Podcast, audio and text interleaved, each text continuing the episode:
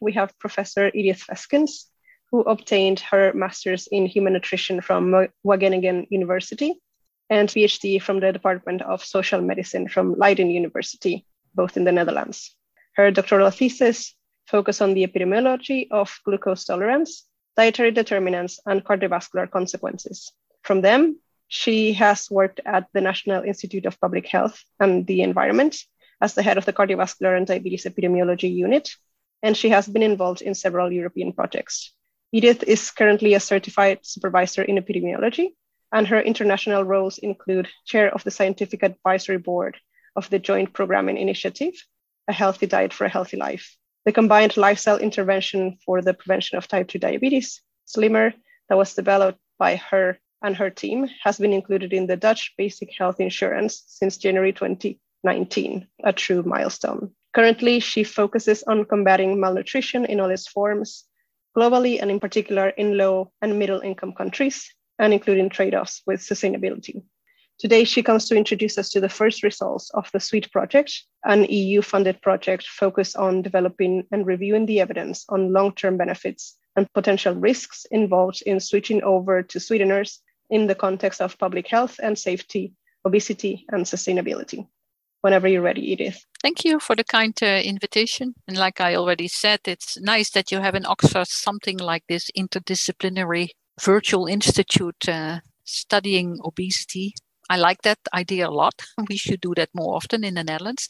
I'm going to share my screen so you will see my PowerPoint and I put it on presentation mode. I hope everything works fine. In the beginning, I will start a little bit. Well, I'm in Wageningen University and uh, my current chair is called Global Nutrition. I, I, will talk also a little bit about sugars and sweeteners a little bit more in general before describing the sweet project for you, which is a little bit on the on the more latest information, just to have, get you know give you an idea what I'm thinking about sugar, added sugar, etc. And I'm also going to discuss fruit juice a little bit perhaps you are already aware, but this is how we as nutrition scientists talk about carbohydrates. We talk about sugars, but obviously there are many types of different sugars. I mean, I'm not sure about the UK, but even in the Netherlands, we talk about sugar. We usually mean sucrose, right? The sugar we put in our our coffee or we use for in the cook in the kitchen. But obviously, there are also other ones, and fructose is also something I'm I'm going to discuss. Now, what are the recent recommendations? I, I, in the Netherlands, we have a very simple one food-based dietary guideline. You know, drink as little as sugars sweetened beverages as possible. And I'm coming back to the sugar sweetened beverages later. WHO already said a while ago less than 10% of your dietary energy should come from free sugars. And I'm going back to the free sugars later, with a proposed conditional recommendation of less than 5% of dietary energy as free sugars. And that's not much, I'm going to show you. Uh, the latest uh, US recommendations, which were released this summer, says on the added sugars less than 10% of calories per day starting at age two. This 5% of WHO was a provisional recommendation. Uh, 10% is more usual, I would say but also not easy. Now, you can discuss a lot about definitions about added sugars. I think in the UK, at least until recently, you were talking more about non milk extrinsic sugars. So, sugars not contained within the cellular structure of food, as well as uh, sugars in milk and, and milk products. Free sugars is the WHO, and this is quite strict definition. Sugars are uh, added, uh, sugars added to foods by the manufacturer cook or consumer, plus sugars naturally present in honey, syrups, fruit juices, and fruit concentrates are, are free sugars. The added sugars is a little bit less strict, but sometimes it doesn't matter so much. In any case, you know that you can have write whole books about this type of uh, definitions, and sometimes it matter a little bit for the results, but not for the epidemiology I'm going to uh, to talk about. We did a survey using the Dutch National Food Consumption Survey uh, about 10 years ago, and you see here added sugars uh, less than 10% of total energy, the recommendation by the US, for example, still 29% of our adults or all population uh, adhere to that recommendation. So that's not too bad actually, but especially for the boys, it was very difficult.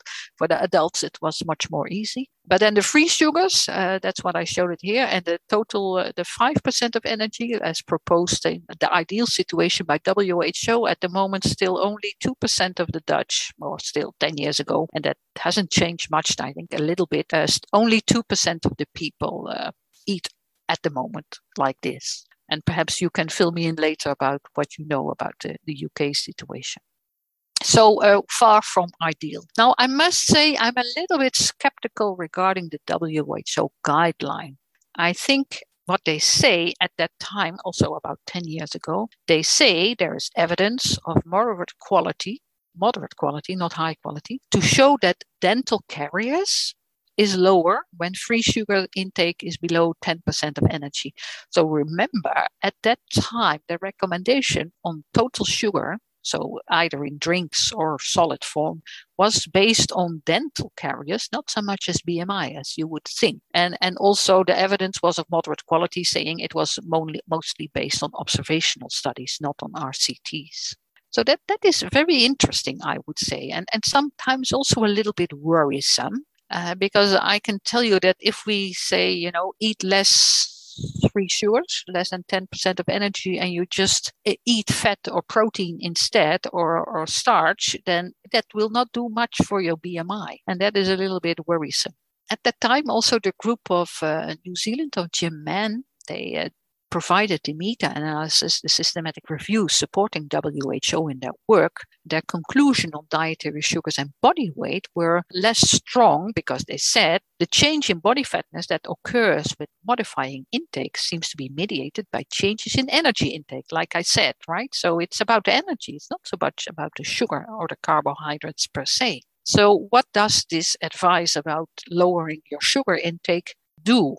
Interesting discussion. There is also other types of evidence which uh, more relate also to the fluid form of sugar, the sugar sweetened beverages. And they're based on several RCTs, there's clear evidence that if you drink sugar sweetened beverages instead of sweetened beverages, uh, your body weight goes up. And that is also because sugar is the calorie, obviously. In the sweetened beverages, there's less or no calories. And also because it's fluid, uh, it really doesn't do much for the satiation. So there will not be a compensation in eating less calories when you drink the sugar instead of eating and chewing the sugar. So, you know, the form, the texture of your food or drink really matters. Now, here I show this uh, discussion uh, uh, also quite a while ago, eight years ago. You can say, based on the same type of, of evidence, the same RCTs, Frank Hu and other his group of Walter Willett, they were uh,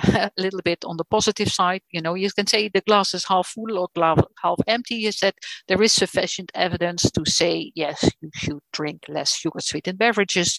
If you're more on the strict side and say, okay, where is exactly the evidence? How important is it in the in the relation of the uh, obesogenic environment, then perhaps you can say, well, maybe there is not evidence enough.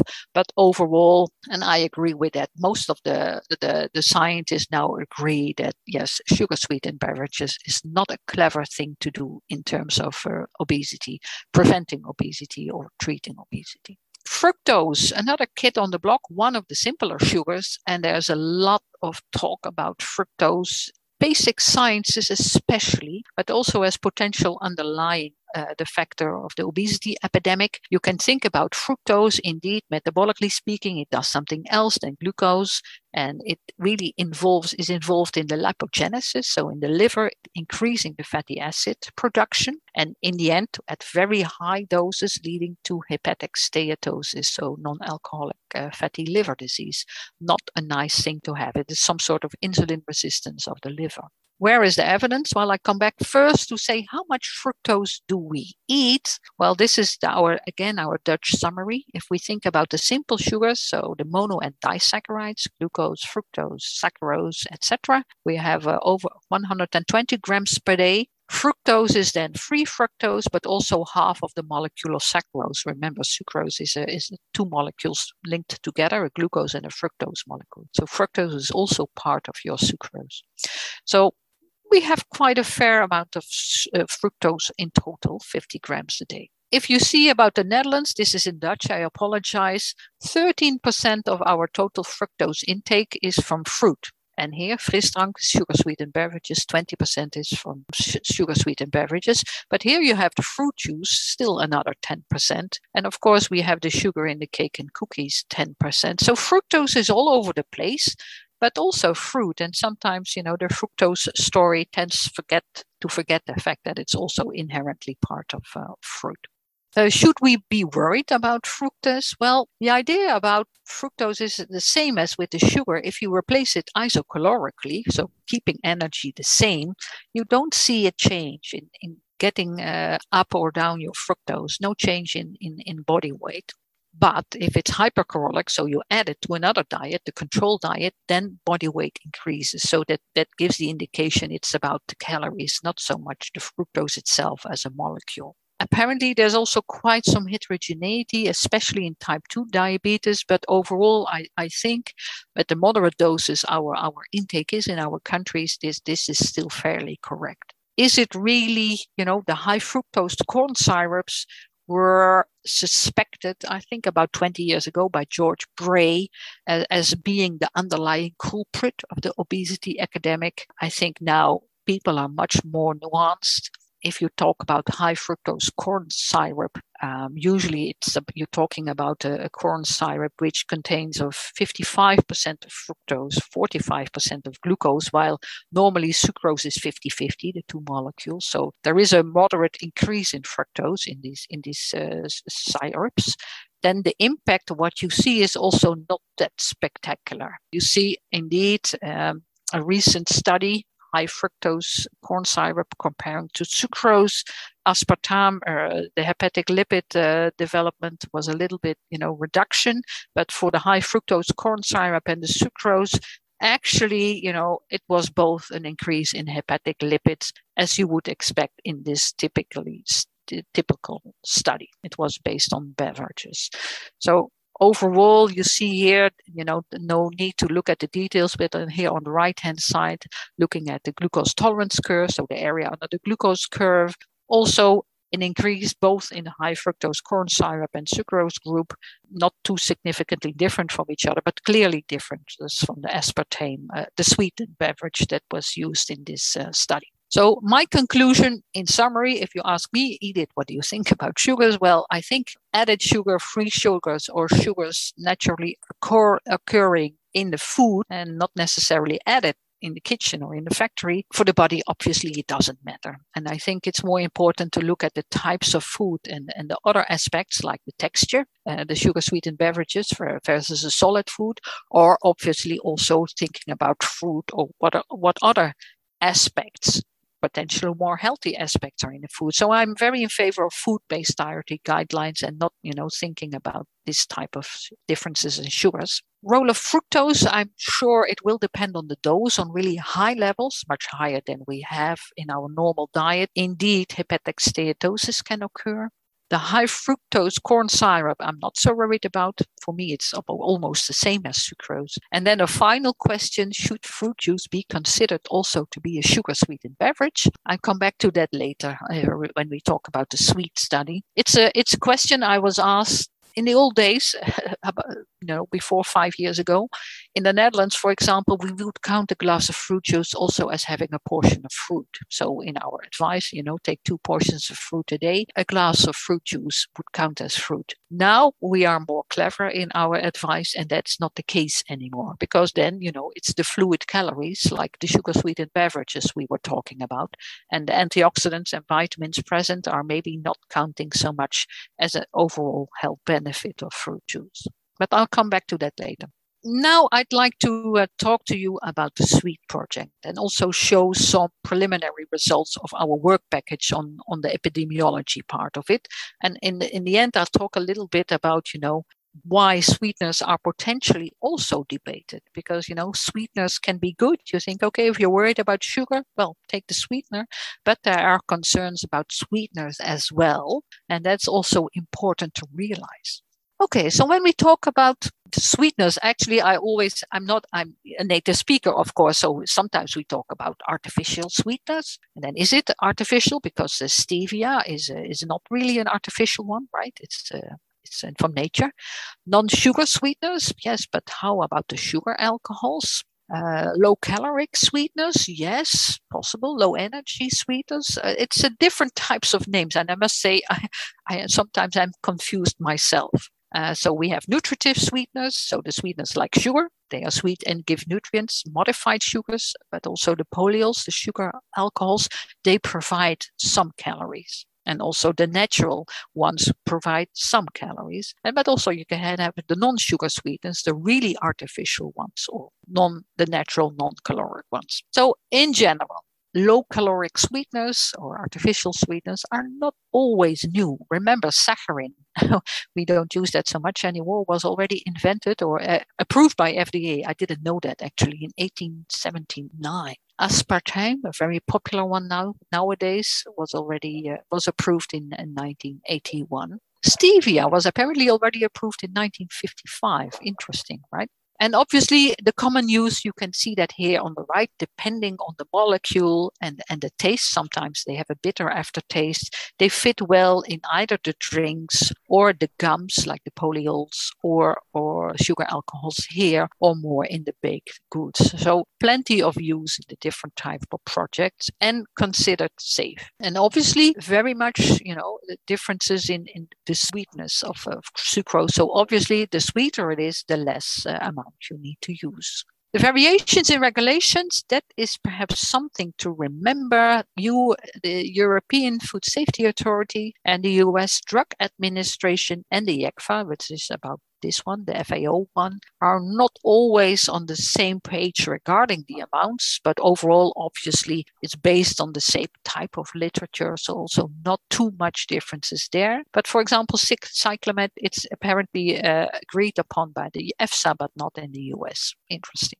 Now, the sweetness, um, like I said, they have been heavily debated in the popular press and in the literature especially also in their effectiveness regarding energy intake and body weight. And I'll come back to the reason why later. But there has also been a very nice systematic review, including a meta analysis in which my colleague Kees de Graaf uh, and my for his former PhD, Pleunie Hogenkamp, also participate. And so I'd like to show this with you. So if you are worried about low energy sweetener consumption, what do they do? Well, in animal studies, you see in most of them, let's say, no difference at any dose, an increase in body weight only in few, and in most animal studies, let's say, a decrease especially at the higher doses. So you would say in animal studies, yes, sweeteners are effective compared to sugar.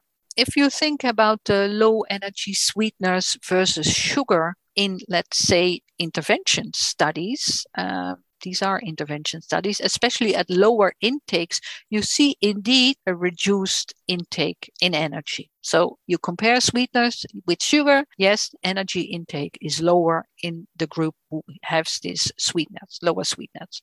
So sometimes people say, okay, in long term, people get to seems to get used to the sweet taste. And that's not clever, especially not for children, because you teach them to love sweet and they're going to increase their sugar intake later in life or later on or after a meal already. Perhaps that's not completely true, but that was, or, you know, the main concern of sweetness. In cohorts, I'm going to talk about cohorts more and talk about BMI. Well, the low energy sweetener groups have a lower BMI so that fits in the hypothesis that it helps. But there's also small changes and high heterogeneity, and I come back to that later because that's also part of our work in sweet. RCTs, I already said clearly, sweeteners lower body weight, especially on Raben's study, Blackburn's, that is a high, maybe a little bit of outlier, but overall, this is the uh, estimate of the meta analysis, um, clear reduction BMI in body weight. And this is a, a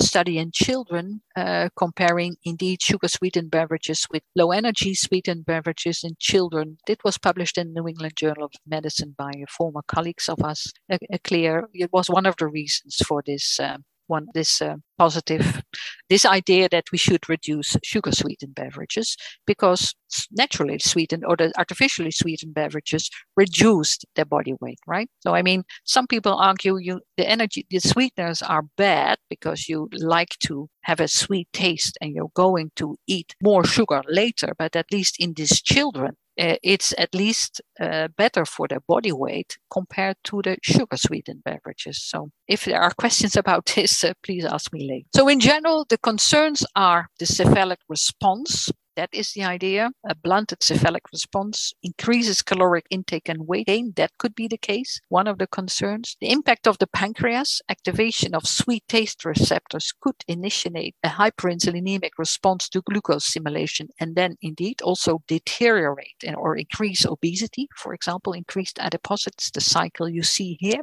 or because of the sweetness, the microbiota could be affected, inducing microbiota dysbiosis, increasing short chain fatty acids and metabolites in the, the colon, and that will be taken up in the gut and be transported and promote insulin resistance in the in the body. So these are the main, let's say, underlying mechanisms people feel that are you know detrimental in terms of the relationship between non-nutritive sweetness and indeed obesity. Now, these were all kinds of reasons to, to stimulate the uh, occurrence of the SWEET project. Here you see a nice picture a couple of years ago when we were still able to meet in the UK, in London. Uh, the PIs are Jason Halford, Jo Harrold, Liverpool Leeds, and Anna Raben from Copenhagen. And it's about sweeteners and sweetness enhancers the impact on health, obesity, safety, and sustainability. And obviously, I'm not going to be able to talk about all because still we don't have all the results, but I'm going to show the results on, uh, on my own work package, which is the population based studies. Work package one, you know, EU projects are always nicely organized in work packages,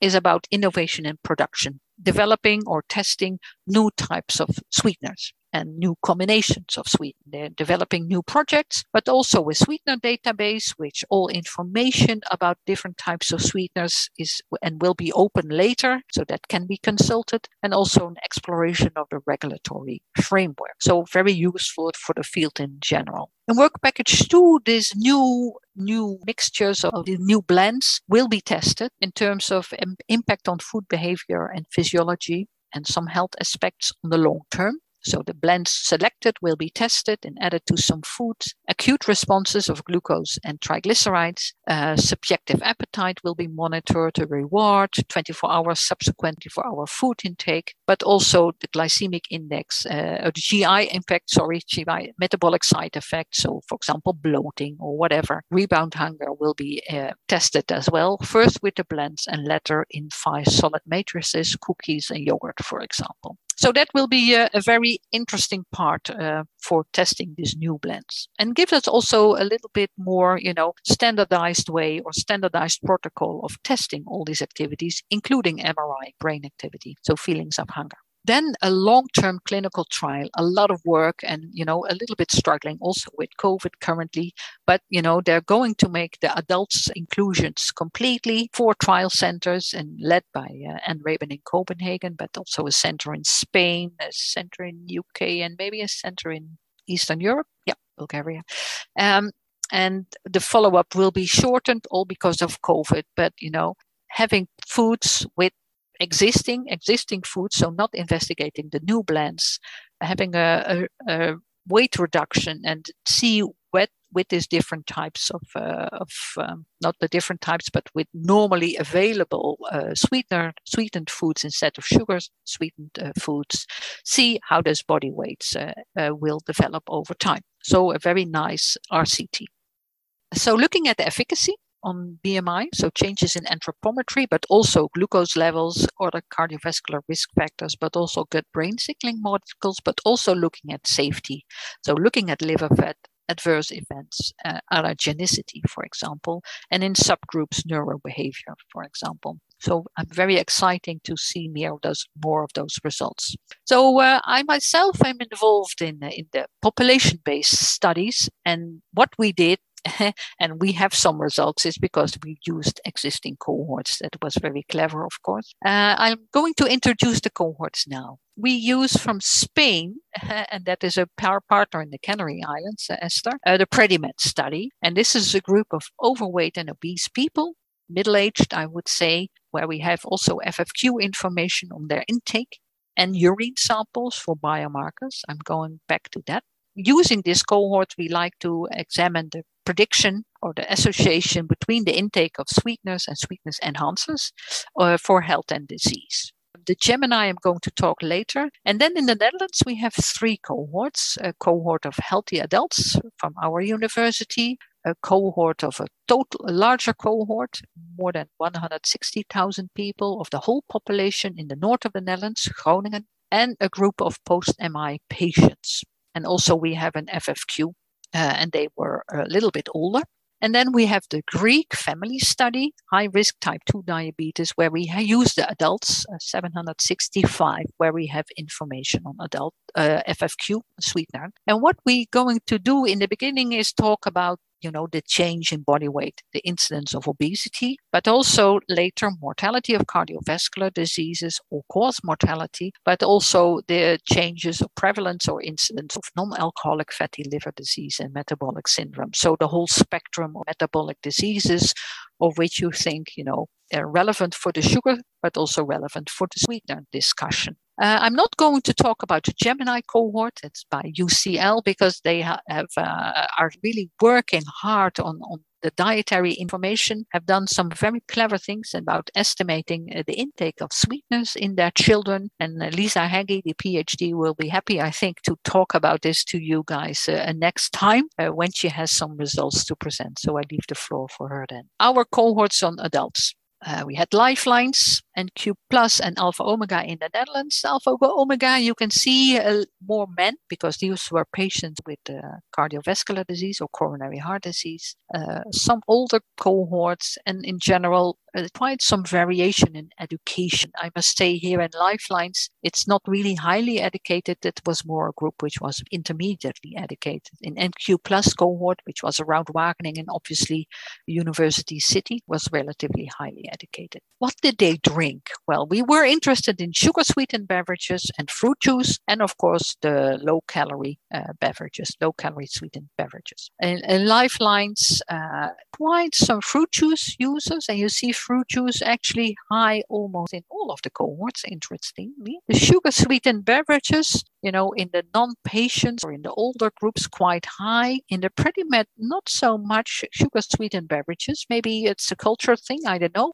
Maybe because they were all obese or overweight. So that may be one of the reasons. And the low calorie sweetened beverages quite high in lifelines also and much less so uh, also in Spain and, and Feel4Diabetes, the Greek study. I'm not sure if this is typical for the Dutch situation. Lifeline's a little bit lower educated, the general population, no patients. I'm not sure, but we can think about the reason why, obviously. So, what do we do? Either cross sectional analysis or, or prospective, I'm going to explain later. Obviously, in an observational study, you all know dietary habits like sugar sweetened beverages or low calorie beverages use are associated with all kinds of other habits which are associated with potentially with obesity. So we always adjust it for age and sex and education. Also physical activity, sometimes also sedentary behavior independently from the physical activity because we know it's a risk factor for obesity. Obviously also smoking and alcohol and then various dietary factors uh, sugary foods, you know, the foods from other sources, not the sugar from other sources, not the drinks, the healthy types, nuts, legumes, coffee, tea, because there are also beverages which you can think of, especially in terms of coronary heart disease and diabetes, may have beneficial or non beneficial effects and may be associated with the sugar sweetened beverages in an inverse way. Dairy, obviously, processed meat, also a risk factor for diseases, and of course, vegetables and fruit, the healthy aspects of our dietary pattern. So we try to did, do that as much as possible.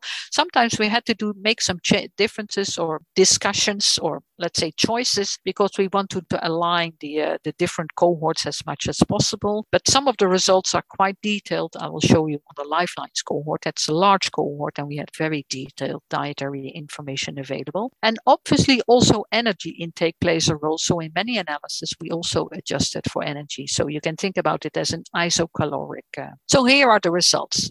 Bear with me. So, in the upper, you have the incidence of overweight. Uh, that's based on BMI, so overweight and obesity. In the upper panel, in the lower panel, it's abdominal obesity as measured with the waist circumference. So this is in the Lifelines cohort, a very large cohort. Uh, we took the people who were free of that disease, so it was really prospective. And here on the left hand side, you see the sugar sweetened beverages in servings per day. So you see here, we so show the splines for sugar sweetened beverages with increasing intake, the incidence of overweight increased that's what our hypothesis was, right? So the higher the intake, uh, yeah, the higher the risk of developing overweight later. The same was true for abdominal obesity as measured with waist circumference. So that confirmed our hypothesis. On the right hand side, you see the low calorie uh, sweetened beverages, and that was a little bit confusing, perhaps, in that sense that if you see you use them more, also your incidence goes up.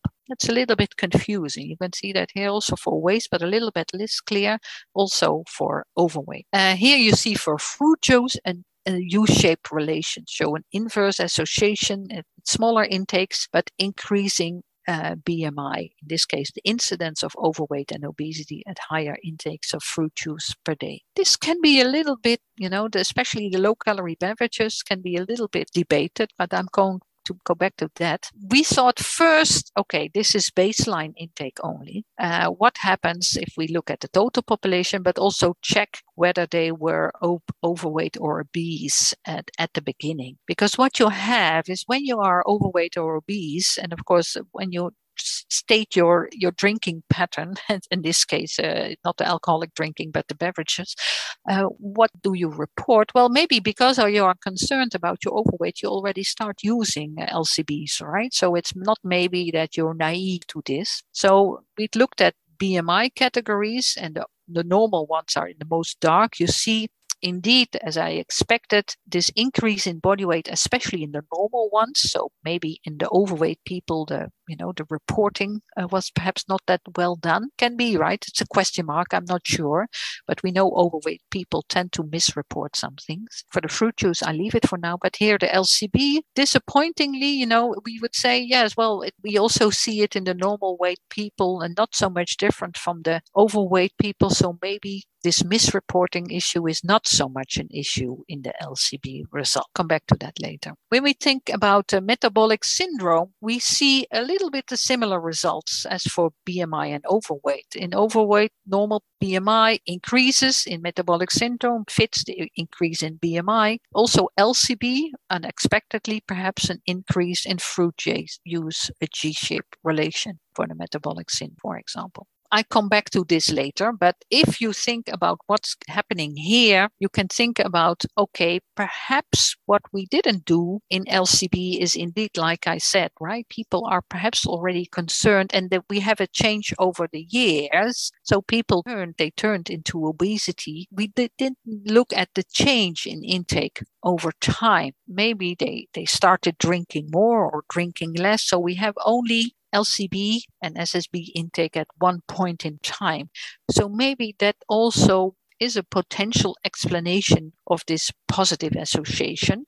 Or maybe there is residual confounding by other factors. Um, maybe there is also, you know, the presence of, of disease and they started with underlying diseases, so hence started using LCB already there. We took that into account and couldn't find a satisfactory explanation. That is uh, perhaps good for you to know. Now, when we talk about mortality, I think this is also uh, very relevant. You see here, because that hasn't been, you know, investigated so much. For each class of increment, we see for SSB an increase. Uh, in mortality. So the higher your SSB intake, the higher your subsequent mortality over the next, uh, well, seven or 12, seven years on average, I would say. Uh, for the LCB, a positive association, but not significant. So very minor, you know, a small increase, but not significant. So indeed, if we can say summarize this, and we need to think a little bit more about the interpretation, at least LCB is not as deadly as as as, as you would think as SSB are. And when you do the proper public health important analysis of replacing SSB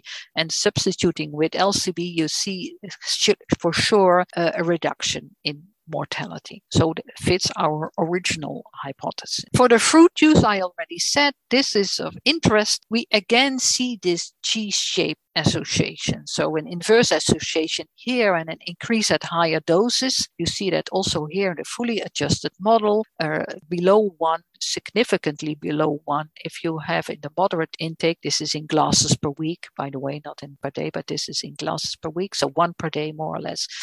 And you see an increase in mortality and a higher intakes per day. And that would fit obviously also with what we see for the sugar sweetened beverages. And this would fit perhaps what is, uh, is also seen by others in, in meta analysis on cardiovascular disease as somehow, let's say, protective effect. I'm not allowed to say so because it's an association, obviously, it's an observation, not an RCT, but at the lower doses of fruit juice, perhaps because it indeed uh, contains also other things than, than sugar, perhaps also because it's partly associated with other health aspects that the jury is still out. We need to investigate this a little bit more in detail, but at least at higher doses, seems to be you know, behaving like a sugar sweetened beverage. So the detrimental associations between SSB and LCB we see and the G-shaped associations for fruit. So our strengths so far, we have a large sample size, especially in the, in the, the cohort of, of, uh, of lifelines. Also note that we don't use uh, self-reports uh, weight and height, but really have physical measurements of this large, very large sample. So that is a good thing. We try to harmonize the data sets of the other cohorts as much as possible and adjustments for large set of confounders. We stratified according to baseline weight and also did sensitivity analysis, exclusions of participants with other conditions. But of course, it's residual confounding can never be excluded in any uh, observational study, you know that. And also, like I said, in Lifeline, for example, we didn't have repeated measures of diet in, in most of the cohorts, so we never can exclude the issue of uh, reverse causality. And also note that so far we were not able to make distinctions between the different type of sweet. Now, what we are currently doing is developing method, methods. We are still working on it, but it seems to work, but we still need to measure them, uh, of a, an LCMS method where in a single run we can measure biomarker urine and biomarkers of sugars, but also sweeteners. So uh, that is a very nice result, and it's so far it works. Only at the the uh, standard hasn't arrived at the lab. We're waiting for it more than a year that has to do with uh, COVID, unfortunately. So we, we haven't been able to do the analysis in all the samples yet, but for sure we are going to do that, validate uh, our data on FFQs, but also then are able to make a little bit stronger statements on, uh, on let's say, the sweetness especially before I close, I'd like to say that you know the review concluding the beneficial relationship of uh, low energy sweeteners uh, and body weight cite mainly RCTs. Remember, like our, our Dutch study in children pairing uh, artificially sweetened uh, beverages with sugar sweetened beverages. The reviews concluding adverse relationships, like how we do, affect with LCB and, and body weight, especially an LC and LCB and, and metabolic syndrome, cite mainly observational studies. So I think there is really something there which we need to to discuss a little bit uh, more in, in our papers. We will actually, and in our project, because this may be the difference of the conclusions also in our case. My take, we, you have seen here the results sugar sweetened beverages, from our case, associated with increases in body weight, also increases in mortality. The LCBs in our observational studies, again, a little bit more uncertain, but like other uh, studies, uh, observational cohorts, there is this heterogeneity.